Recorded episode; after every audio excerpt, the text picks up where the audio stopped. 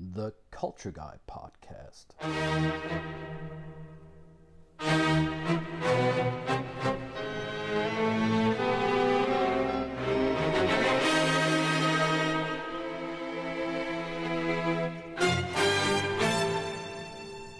Welcome back to the program. It's been a while.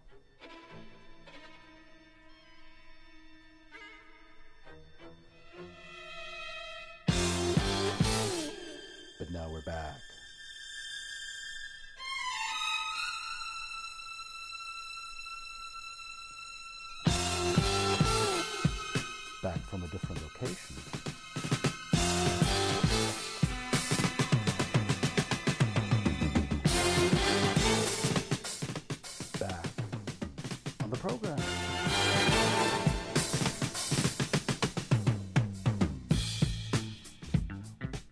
everybody. This is Christian, also known as the Culture Guy, and this is the Culture Guy podcast, a program for people who live across cultures, who work across cultures, who are genuinely curious in learning about different cultures, their behaviors, what makes them tick, how do you inspire people, how do you lead and manage people from different cultures, and how you make a life outside of your native culture.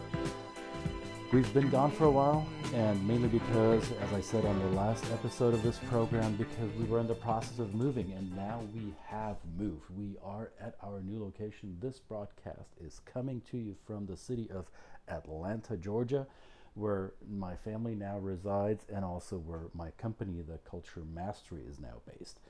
And today I will bring to you a conversation I had recently with a friend that I met online through how this works in this digital world. We meet people digitally with social media, with email, with podcasts like this one. And I was introduced to this lady um, via a mutual connection, and she is from my homeland, from Germany, and lives on the other end of the globe, at least from my current vantage point. I'm on Eastern United States time, and the conversation we had and that you will now listen to is on the exact opposite of the globe 12 hours time difference. So with no further ado i present you silke irmscher in indonesia. And today we have silke irmscher in jogja indonesia on the line. And the big question is silke can you actually hear us Hello, Christian. Yeah, I can hear you. Although um, maybe you can hear that there is a very heavy rain uh, quite next to me in my half-open uh, office here. And uh, but I can hear you. Yeah. Yes, we can. Can you we, hear me? We can hear that there is um, tropical rainfall going down on the island of Java. So, w- would you Oh, let our would you let our listeners know where in the world you are? People may be familiar with Indonesia. They may not be too familiar with your specific location. So, where where is Jogja and what is it famous for? So Jogja is uh, located on the island of Java, which is the same island where the capital Jakarta is located. And it's halfway between Jakarta and Bali. And I hope that Bali ha- is well known also in America as the holiday island, Yes. the island of the gods. So we live also in a city that is, uh, I would say, as nice as Bali. Uh, Yogyakarta is the cultural center of Indonesia, a city with many universities, many young people from all over the world, many artists from the different backgrounds, dance, theater, uh, fine, uh, fine arts, and uh, the city is a famous and popular tourist destination, both for Indonesians as well as international people, with um, old buildings and a wonderful nature that surrounds the city. Mm. Sound, sounds like a place that I have to visit, and I hope a lot of our listeners as well. Now, it is also quite obvious that your accent in your English is not Indonesian. So, where are you from, Silke? no, I'm from Germany, just like you, Christian. Yes, excellent. So, for, for, for those listeners, um, we, we will keep this podcast in English, even though it is um, unnatural for Silke and I to continue this conversation in English. Um, how did you, as the girl from Germany, get to Indonesia? What is your story? How did you get there? So I was in my early 20s and I was studying communications psychology in Germany. And I had the dream of seeing the world, just that. Mm. So I grew up in a country that was quite, I was quite locked up during my childhood. I grew up in the GDR, in the eastern part of Germany. And like many other fellow GDR people, I had the dream of seeing the world. And uh, as I grew up, then the Berlin Wall fell down and the whole political uh, situation changed. And suddenly I was able to, to travel. And my dream was to uh, to see other cultures because yeah well I'm, I'm interested in people since ever since my childhood and that's why i studied psychology and i was interested to see how people live in other countries uh, and how do they make how do they design their life? How do they create their their everyday life? What is how do they deal with family and with friends? And what is their culture? Yeah to make it short. And I thought to discover more about humans or uh, people on this planet while discovering other cultures. And I took the chance of a holiday semester in uh, at university, and yeah, packed my backpack and uh, took a flight to Indonesia. Wow. And there I had the chance I had the luck to uh, get a traineeship at the German Cultural Institution, Goethe Institute, mm-hmm. where I worked for half a year.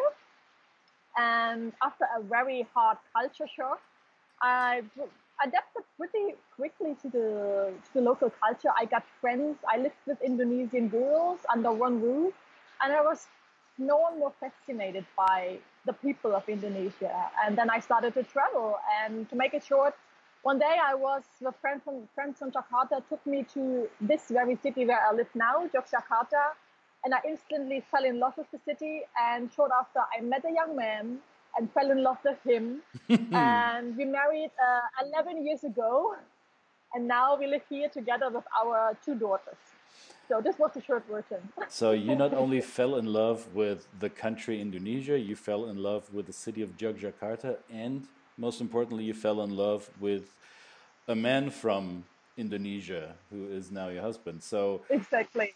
So yes. th this is one of the main reasons why I wanted to have you on this on this podcast because you, uh, okay, uh, like so many, so many people I've met throughout my life, live in a intercultural relationship. You are not only from Germany but from a certain part of Germany with its very unique uh, historic significance, and you uh-huh. are in a relationship with a man from Indonesia who I believe is also f- uh, of a different faith, correct? Uh, yes, he has a faith mm. officially. Mm-hmm. Um, he's a Muslim. And Muslim, is it in English? Is it in English? Yeah. Muslim, Muslim, I think. And, it's like tomato, um, tomato. Muslim, I'm not sure. Yeah. But I have to add that in Java, especially in central Java where we live, that uh, people are kind of uh, schizophrenic. Is it mm-hmm. schizophren in Deutsch? Yeah, um, schizophrenic. Because yes. when it comes to religion, mm. yeah, schizophrenic. And uh, because uh, officially they are Muslims and they go to the mosque and pray, um, but they also believe in the old ancient uh, beliefs so which is shaped by um, Hinduism, by some Javanese animism, and this is a very, this is a very uh, interesting mixture. So although many people in, in uh, Central Java and in Jogja are officially Muslims mm-hmm. or also Catholic or Christians, they also make regularly uh, these rituals of yeah, of the old animist beliefs with lots of flowers and incense sticks and different prayers, and it's very mystical. Yeah. So, so they it, do this. So it is not a pure. It is not one pure form of religion as one might think, no. um, especially I, I, live I live yeah. in the United States, as my listeners know, and and there's a in the Western world there's a certain perception of what uh, life in the Muslim world is like, and um, a lot of people know by now that Indonesia is the biggest Muslim country in the world in terms of, yeah, exactly. of, of, of population. Yet Muslim life, the way you experience it, is probably unlike the the stereotypical image of life in Saudi Arabia or Iran. I would assume. Yeah, absolutely. It's right. it's much more colorful. Uh, okay, I've never been in Saudi Arabia and Iran, I have to say, uh, but uh, the uh, the religions that have been taught here, may it be Islam or Catholicism or Christianity, they all have mixed with local culture here. And this is actually the very interesting thing about Indonesia. Hmm. Indonesia is a very diverse country. So we have uncountable cultures and languages on these 7,000 islands that belong to this country. So it's very colorful and you know, uh, I would say the uh, Muslim traditions in somewhere around Sumatra are totally different than, for example, in Java or in other eastern parts of Indonesia. So it's the yeah, these main or this this large um, religions have mixed with local culture. It's very interesting to see. Mm-hmm. So you said you, uh, your husband, in in theory, has a faith, and and in, in your part of the world, uh, the, Indonesians are, are schizophrenic about their adherence to, to Muslim beliefs. Let me ask you then, uh, you grew up in the what used to be the communist or socialist part of Germany, where religion was yes. uh, had had no role in society. Did did you grow up with a faith, or did you discover faith for yourself after the wall came down? Um, oh, it's an interesting question. So I grew up with no faith. I've never been to church, mm-hmm. and well, I grew up in a Christian shape, Christianly uh, a, society that was shaped by Christianity. Uh, sure, my grandparents still had went to to the church, and my parents, even before there was socialism established in GDR, they also had a Christian education before. So, um, but I've never read the Bible until now, I have to say. And I was never that interested in, in these things.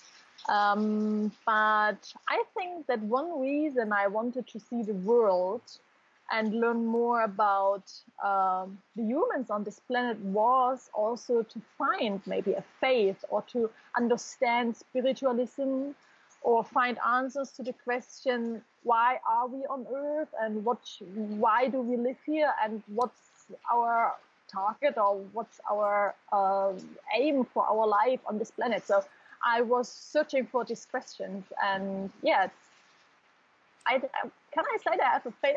I think I have a faith, but it's not related to one of the major religions, I would say. Okay, so would it be fair to say you're not religious, but you're spiritual? yeah. Okay, good. Yeah, sounds good. Yeah.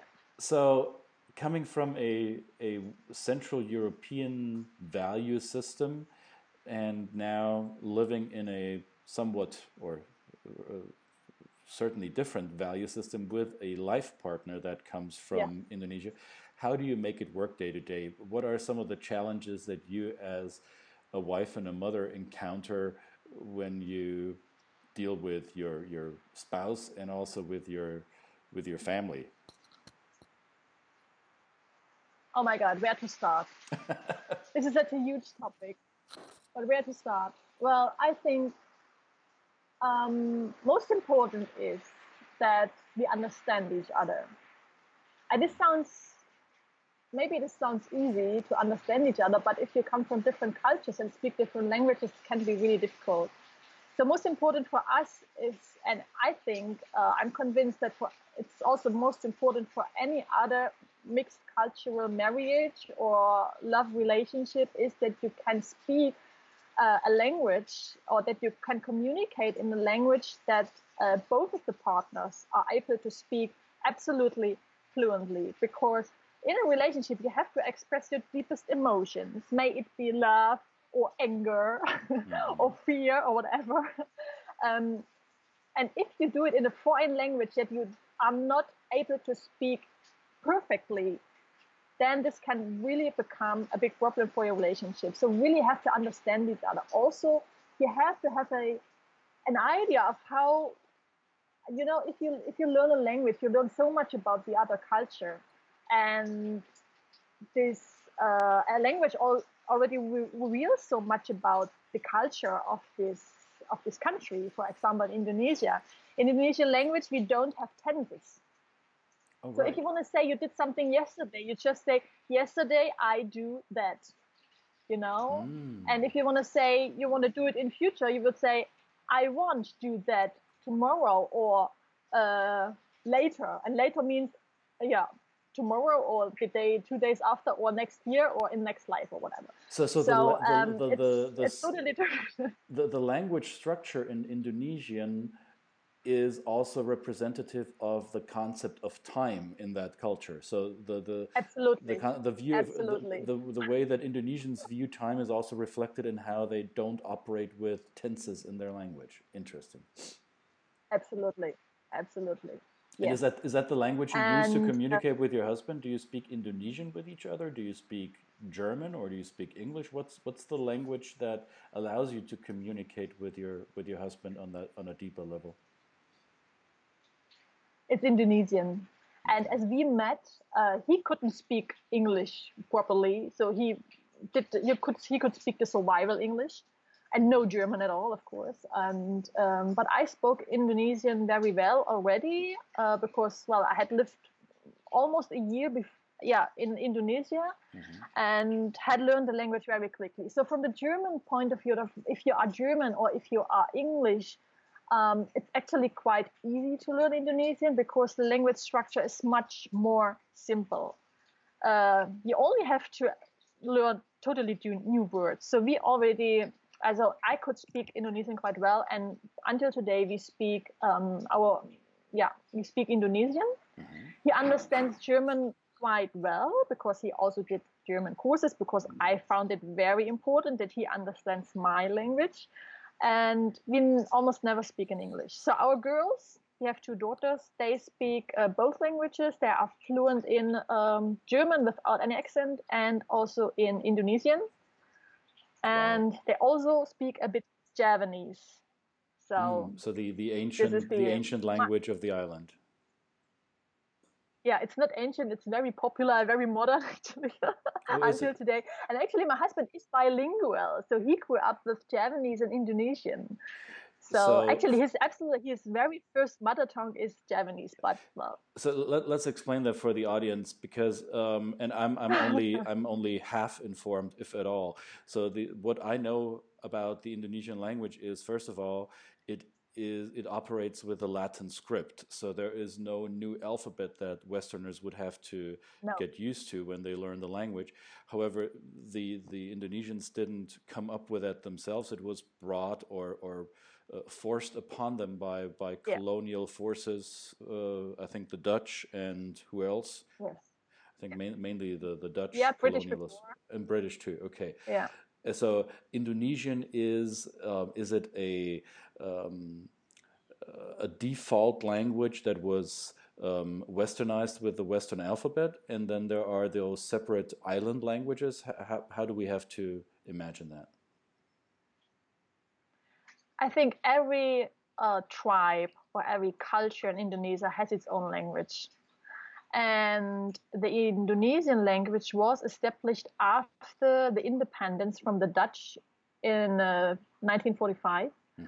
And it actually was used, they, they used the Malay language and took it and adapted it somehow to uh, mostly the Javanese language a bit. But actually, I, I could also speak Malay, so I could go to Malaysia and I understand the people. They just have a totally different accent than the Indonesians, but it's actually the same language.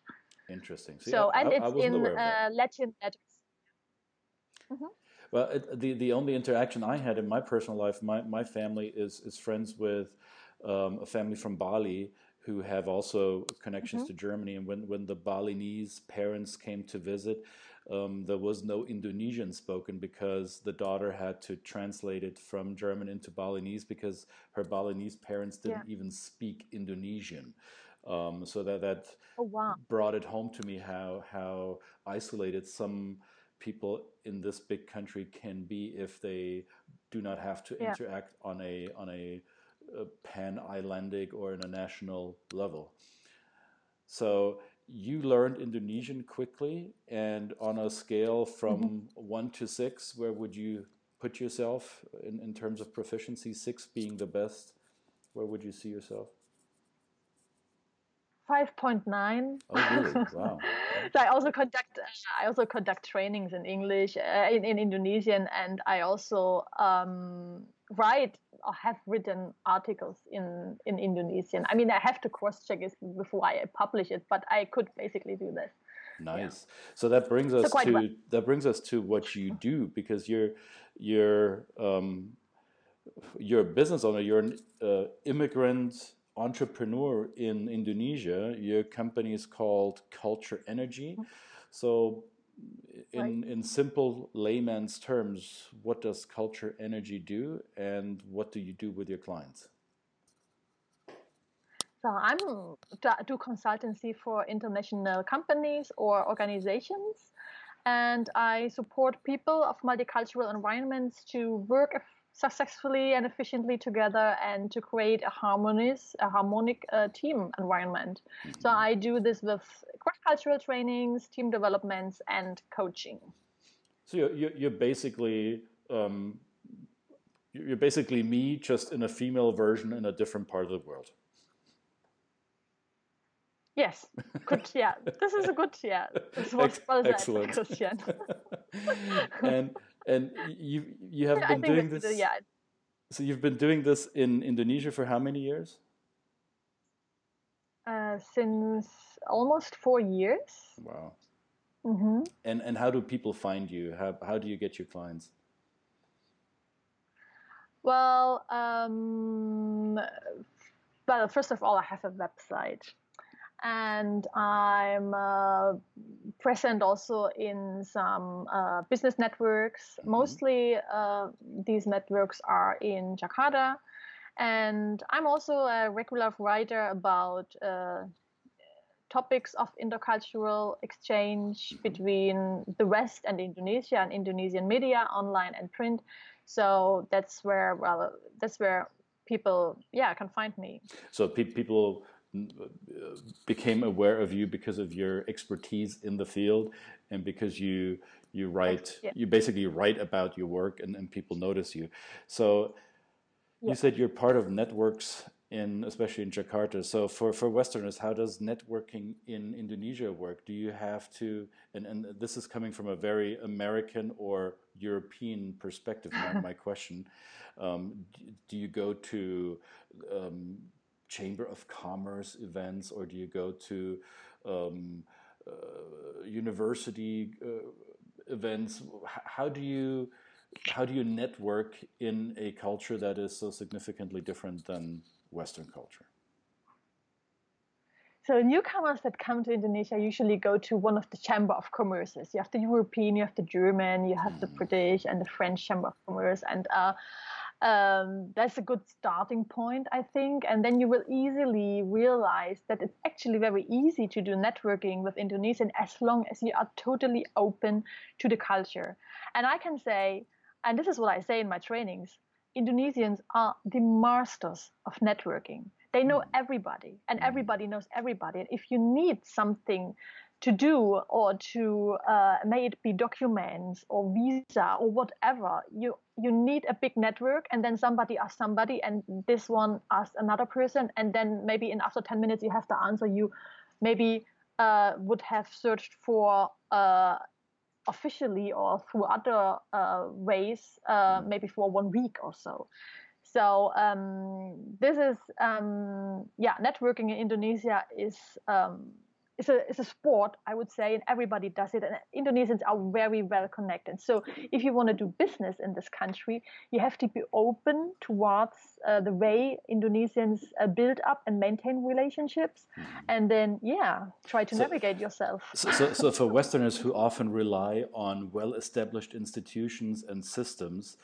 Um, to, to get their information or to, to further their agenda. Mm -hmm um, they will quickly learn that without a people network, their agenda will be delayed quite a bit. So you have to build relationships and yeah. maintain them, as Absolutely. you said, by by being yeah. open to the culture and and and yes. to, to to its people. What are some of the biggest mistakes yeah. a Westerner can make in Indonesia? What, what are some of the faux pas that you see uh, people from Europe or from North America make when they come to to your part of the world? Oh, the biggest mistake is always related to communication and the way people express their opinion. Mm-hmm. So, uh, like in other Asian countries, Indonesians ex- usually express their opinion in a very indirect way. So they don't say what they mean actually, and they don't put all what they want to say into words. So they also speak through body language, through through mime, through gestures. So, um, and this is actually really hard to understand for Westerners. And uh, if they don't understand the message or then they feel the message is quite unclear, then they try to, how to say, try to insist on the topic and try to squeeze out a clear mm-hmm. statement, which is for several reasons uh, Indonesians or Asians can't give this statement, mm-hmm. and uh, well, and this is um, then there's a very bad atmosphere between the two parties, and then that's the point where the communication has failed. Yeah, and uh, mostly Westerners are not aware uh, of the fact that it failed. yes, and what reason, what the reason for that was. So, because if you don't understand the culture and this whole complex uh, topic of saving face and maintaining a relationship in the Asian way, yeah, it's really hard to understand why this communication had failed. I, I love the way you put it that the, the Westerners don't even realize that they failed the communication. And I, I don't know who said it. There's this yeah. old, old phrase that the biggest problem with communication is the assumption that it happened. Um, so, so, so sometimes the, the, low context, very explicit form of communicating that most Westerners prefer falls uh, on, on, on falls flat in, in many Asian cultures. So how long did it take you to master this high context, indirect, implicit form of communication in Indonesia? It's still ongoing. Okay. The process is still ongoing. So, although after, I after all these years, uh, after all these years. So I can see it from my marriage every day. Yeah, I mean, in business context, it's different, but in marriage, uh, if you if topics are related to your deepest emotions and then um, uh, to your beliefs and uh, to the point where it really hurts sometimes in your heart, um, then you really, uh, I really can forget that my husband has a totally different culture. So how I communicate, I can be very direct. Although I know, and I tell other people every day that you know you need to be in there. You need to learn how to express opinions in the indirect way. You have to be patient. You have to think twice before you say something because you have to consider the cultural values and the background and everything. But if it's really hard to say if the, the emotions are cooking high then i totally forget about indirect communication. Yes. yeah. Yes. And that that is that is something that everybody who's crossing cultures will will will remember that if emotions if emotions go high our intelligence goes low often and then we Absolutely. we fall back to our in deeply ingrained default behavior and every, yeah.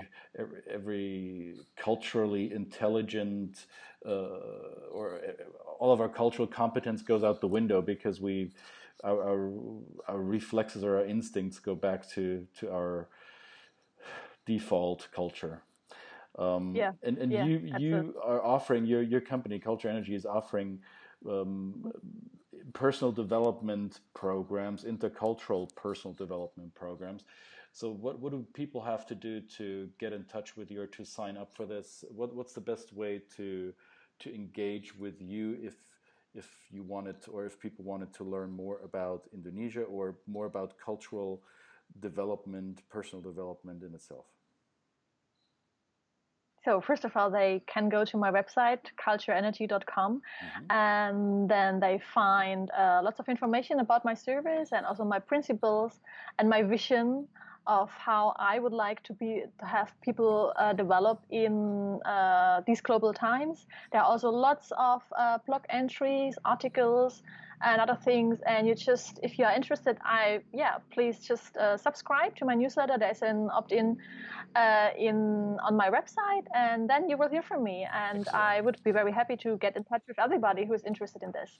We will make sure to post this in the show notes. So if you're listening to this um, go back to the website, theculturemastery.com. On the blog section, you'll find the show notes to this episode, and there you'll find the links to Culturenergy, to Silke's work, and we'll, we'll post a few links to some of your articles so just people know what you're about and how to get in touch with you. How's that?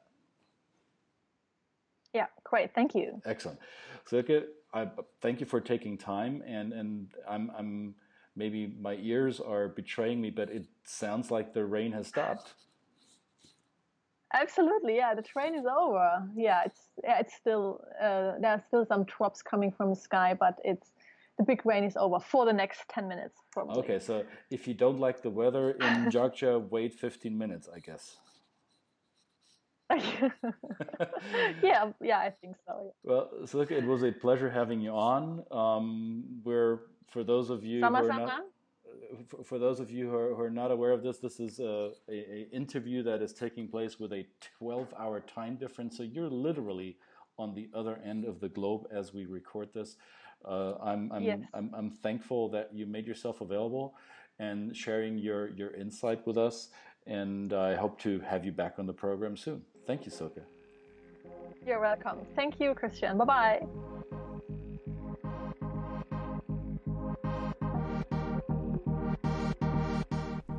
Irmscher from Yogyakarta in Indonesia, originally from Eastern Germany.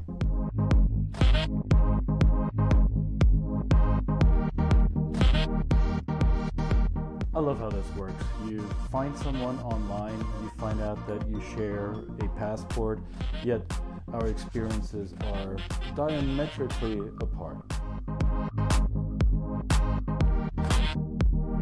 Make sure you stop by Silke's website, culturenergy.com. You'll find the links on the show notes to this uh, podcast.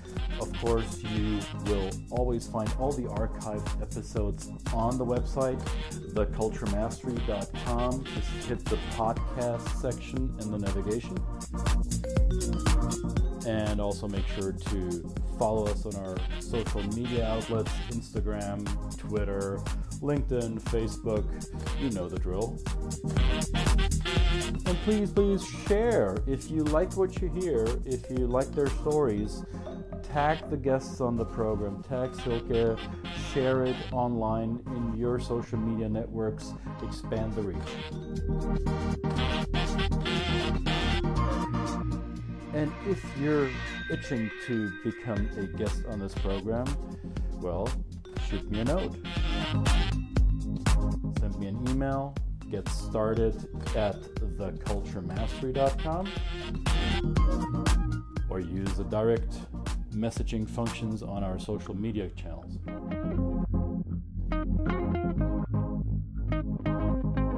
And also, do check on our blog. We have been publishing a few more posts in the recent weeks and months. New stuff for you to discover if you haven't read it.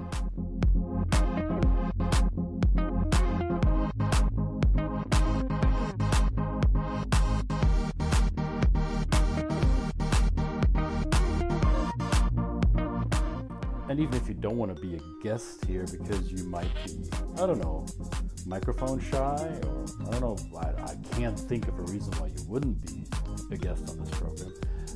However, you might have an idea for a topic to talk about. Also, email works, so do direct messages on our social media.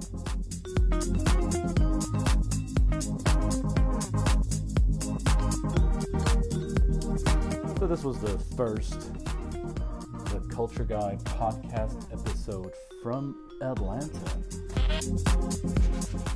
And I think it'll be that for a while.